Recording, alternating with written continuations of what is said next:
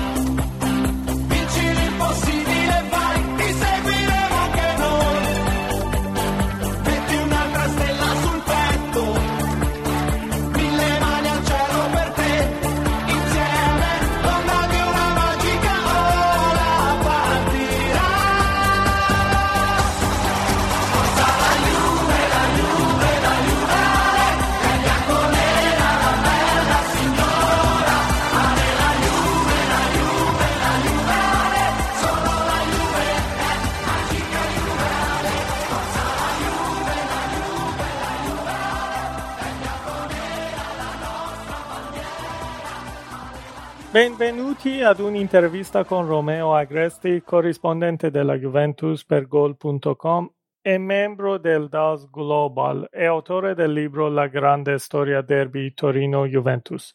Un personaggio molto vicino alla vecchia signora d'Italia. Ciao Romeo. Ciao e grazie per l'invito. Prima di tutto vorrei ringraziarti da parte di tutti noi in Radio Offside per aver accettato il nostro invito per l'intervista. È un onore averti come nostro ospite parlare di calcio italiano e soprattutto della Juve. È un piacere per me, grazie. Ok, come prima domanda volevo chiederti degli allenatori della Juve. Negli ultimi anni la Juventus ha avuto come allenatore dei grandi nomi come Lippi, Cappello e recentemente Conte e Allegri. Tutti questi hanno avuto dei successi che rimarranno nella storia di Juve. Secondo te Sarri in questa situazione era una scelta giusta e potrebbe dare a noi Juventini quello che aspettiamo da anni che sarebbe um, UCL? la Champions League. Eh, guarda, eh, è, è, difficile risponderti perché allora io credo che la scelta di Sarri sia una scelta giusta di rottura con il passato recente. Con quella... Cioè, per prendere un allenatore differente da Max Allegri devi prendere uno completamente differente. Però poi tu hai citato tanti allenatori bravi ma l'ultimo ad aver vinto la Champions League con la Juve è stato Marcello Lippi nel 1996 a Roma. Quindi cosa significa? Significa che la Juve è stata anche molto sfortunata perché poi ha perso cinque finali consecutive. Eh, Sarri sicuramente è un allenatore molto europeo, è uno che anche comunque col Chelsea ha vinto un'Europa League e ha dimostrato di saper vincere facendo giocare bene le sue squadre. O magari non ha vinto come è accaduto nel Napoli, ma le sue squadre giocavano bene ugualmente. Per cui è una scelta intrigante. Io credo che in linea generale per vincere in Europa si debba giocare bene, un calcio offensivo, propositivo e meno pragmatico. Però è davvero difficile darti una risposta perché non esiste una, una ricetta eh, che, che aiuti poi a vincere sicuramente. Diciamo che il bel gioco può aiutare a vincere soprattutto in Europa, questo sì. Ok, parlare dei allenatori. Secondo te Simone Inzaghi potrebbe essere il giusto allenatore per la Juve nel futuro? Se sì, perché? E dall'altro lato c'è qualche probabilità che Conte torni eh, di nuovo alla Juventus come allenatore?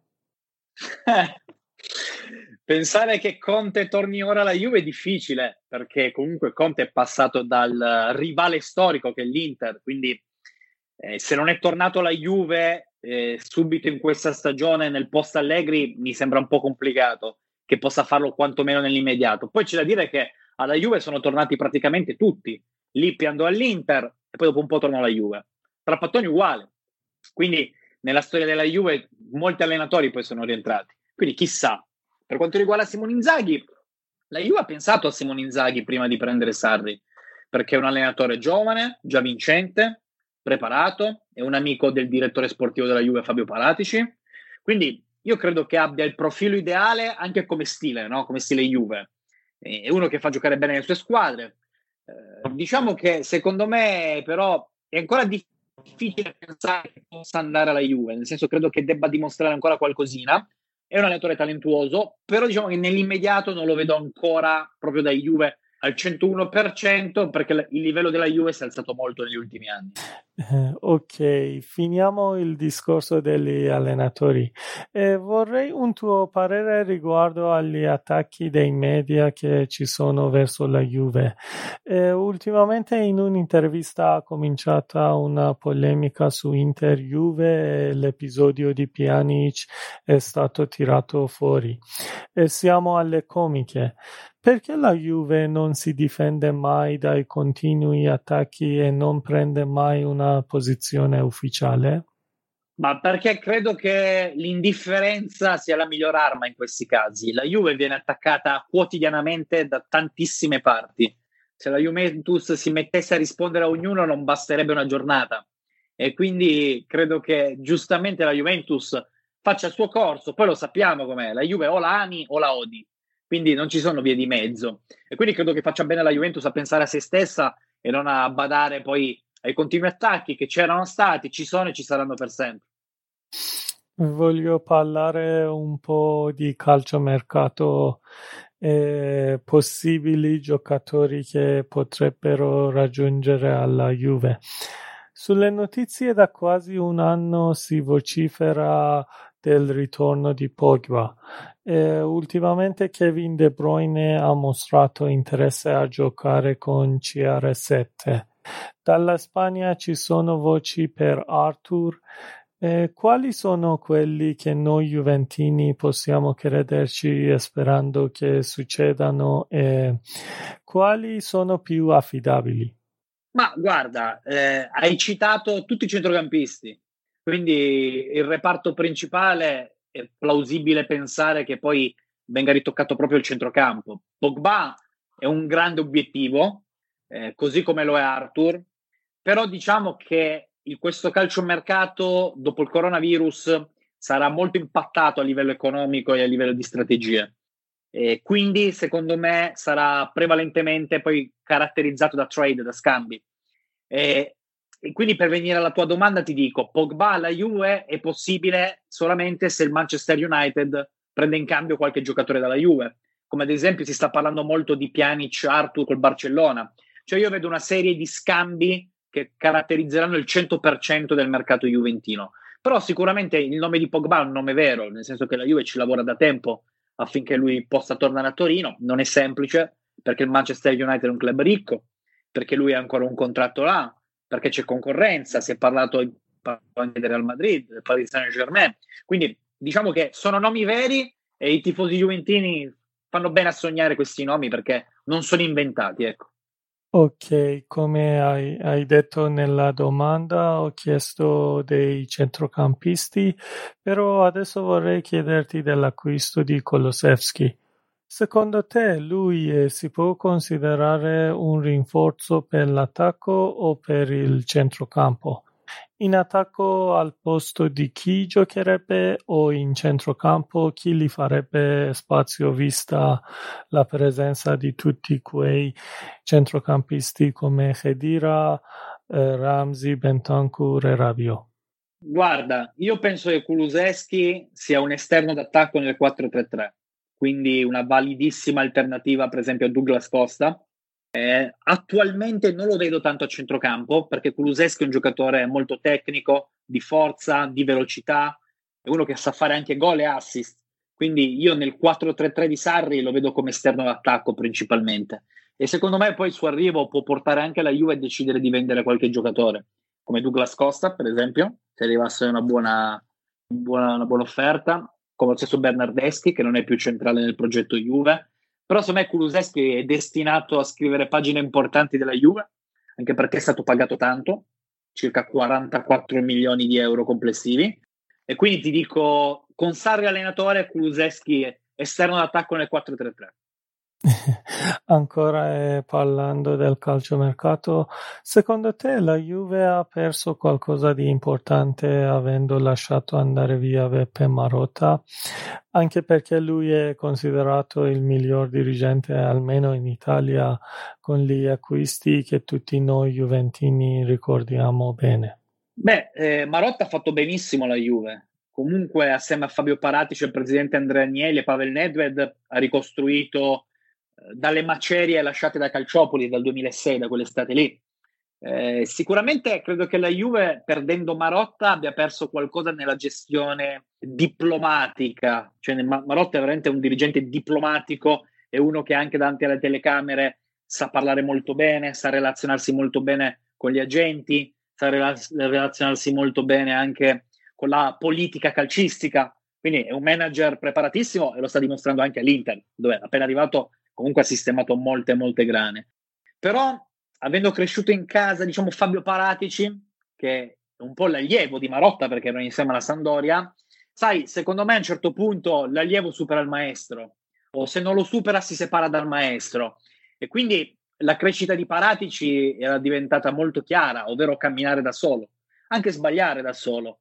Ti dico, secondo me Marotta negli anni alla Juventus ha fatto benissimo, però capisco anche che a un certo punto la Juve abbia deciso di andare oltre e quindi di accantonare Marotta e di far crescere Paratici, che comunque è un dirigente molto preparato anche lui, diciamo meno magari portato all'aspetto mediatico, a parlare con i giornalisti, a fare delle interviste, però è tanto uomo di campo, talent scout, quindi diciamo che c'è stato un periodo in cui andava bene avere Marotta e Paratici assieme e ora credo che vada bene anche avere Paratici da solo. Ok, eh, grazie. Eh, chiudiamo il discorso del calciomercato.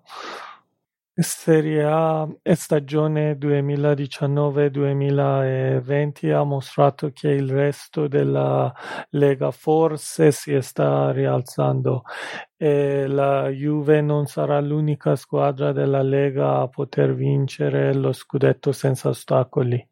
Secondo te possiamo essere ottimisti per il futuro del calcio italiano nei prossimi anni, avendo squadre più forti oltre alla Juve e vedere la Serie A come una volta? E quali sono secondo te le ragioni di questo, diciamo, livellamento? Allora, secondo me la Serie A sarà molto competitiva, tornerà a essere molto competitiva quando le due squadre di Milano saranno al top. L'Inter lo sta, sta tornando al top con Suning, il Milan no. Però sai, è difficile darti una risposta. Io credo che complessivamente eh, un livello più alto della Serie A rende il prodotto Serie A più vendibile all'estero. Vedi la Premier League, per esempio, no? Eh, tutti si appassionano alla Premier League, ma perché in Premier League ci sono annualmente 5-6 squadre che lottano per il titolo. Mentre la Juve, al di là del fatto di aver costruito no, un'egemonia in Italia, vincendo 8 titoli consecutivi, fai fatica a trovare una squadra competitor vera. Adesso lo è l'Inter, però ci vuole tempo, pazienza. Diciamo che l'arrivo anche di Cristiano Ronaldo credo che abbia alzato un pochettino il livello, abbia contribuito a colmare leggermente il gap che non è un gap di ricavi perché la Premier League varrà molto di più ancora per tantissimo tempo della Serie A, ma quantomeno ha aiutato la Juve, nel suo caso specifico, a, ad avvicinarsi a Real Madrid, Barcellona, a quelle squadre lì. Quindi sai, eh, ci vorrà molta pazienza e ci vorranno molti soldi, molti investitori seri. Suning è un investitore serio, vediamo se il Milan riuscirà poi a effettuare un salto di qualità, vedremo cosa accadrà a Roma, però servono almeno tre o quattro squadre di livello alto per far sì che la Serie A torni quella degli anni 90. Eh sì, perché mm, confermando quello che hai detto, eh, perché noi Juventini, almeno in Iran, eh, anche interisti e milanisti, eh, eh, almeno con quelli che ho parlato io, tutti noi, a parte che tifiamo una squadra, tifiamo anche per la squadra nazionale italiana Italia. Eh, per noi vedere una Italia forte è davvero una cosa che ci dà un entusiasmo eh, non, non possiamo dire con le parole per quello sì, eh, anch'io spero che Milan si, eh, si rialza come Inter. Ok, vado all'ultima domanda. Manchester City, PSG e ora Newcastle sono stati comprati da alcuni sceicchi con miliardi a disposizione. In futuro potrebbe esserci la possibilità che la Juve venda la società, almeno in parte, ad un sceicco? never say never, direbbero gli inglesi è difficile, nel senso che la storia della Juve è molto tradizionale, basata sulla famiglia Agnelli. Eh, Agnelli, il Can, no?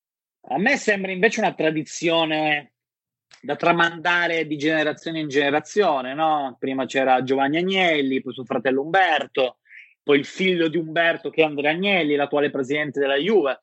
Per venire alla tua domanda, è chiaro che il mondo si è anche globalizzato, quindi eh, ci sono magari persone che dal tuo paese nativo vengono qua in Italia ed investono e ben vengano, perché credo che sia giusto, sia il bello ormai del mondo. Quindi eh, può anche accadere che in futuro ciò succeda, però mi farebbe molto strano perché quando pensi alla Juve pensi alla famiglia Agnelli, no? Quindi mi aspetto che qualche persona, sempre del ramo Agnelli, continui a tramandare di questa generazione in generazione. Non si sa mai, però io continuo a pensare che la Juve rimarrà saldamente nelle mani degli Agnelli. Eh, ok, grazie per le risposte. Abbiamo finito con le domande e non voglio perdere più tuo tempo. Eh, è un piacere, è un piacere per me, nessun... è un piacere. Eh, grazie. Eh, alla fine di nuovo devo ringraziarti per aver accettato il nostro invito. È stato un grande piacere averti con noi e parlare della Juventus. Eh, perché come ho detto in Iran ci sono tanti tifosi juventini, tanti tifosi milanisti, anche la Lazio, la Roma. Eh, noi con i miei amici abbiamo un podcast su calcio e nella parte Italia parliamo di calcio italiano e in ogni episodio ci sono dei tifosi delle diverse squadre che parlano. Grazie di nuovo. Grazie a voi e un abbraccio a tutti gli amici iraniani nel mondo. Eh.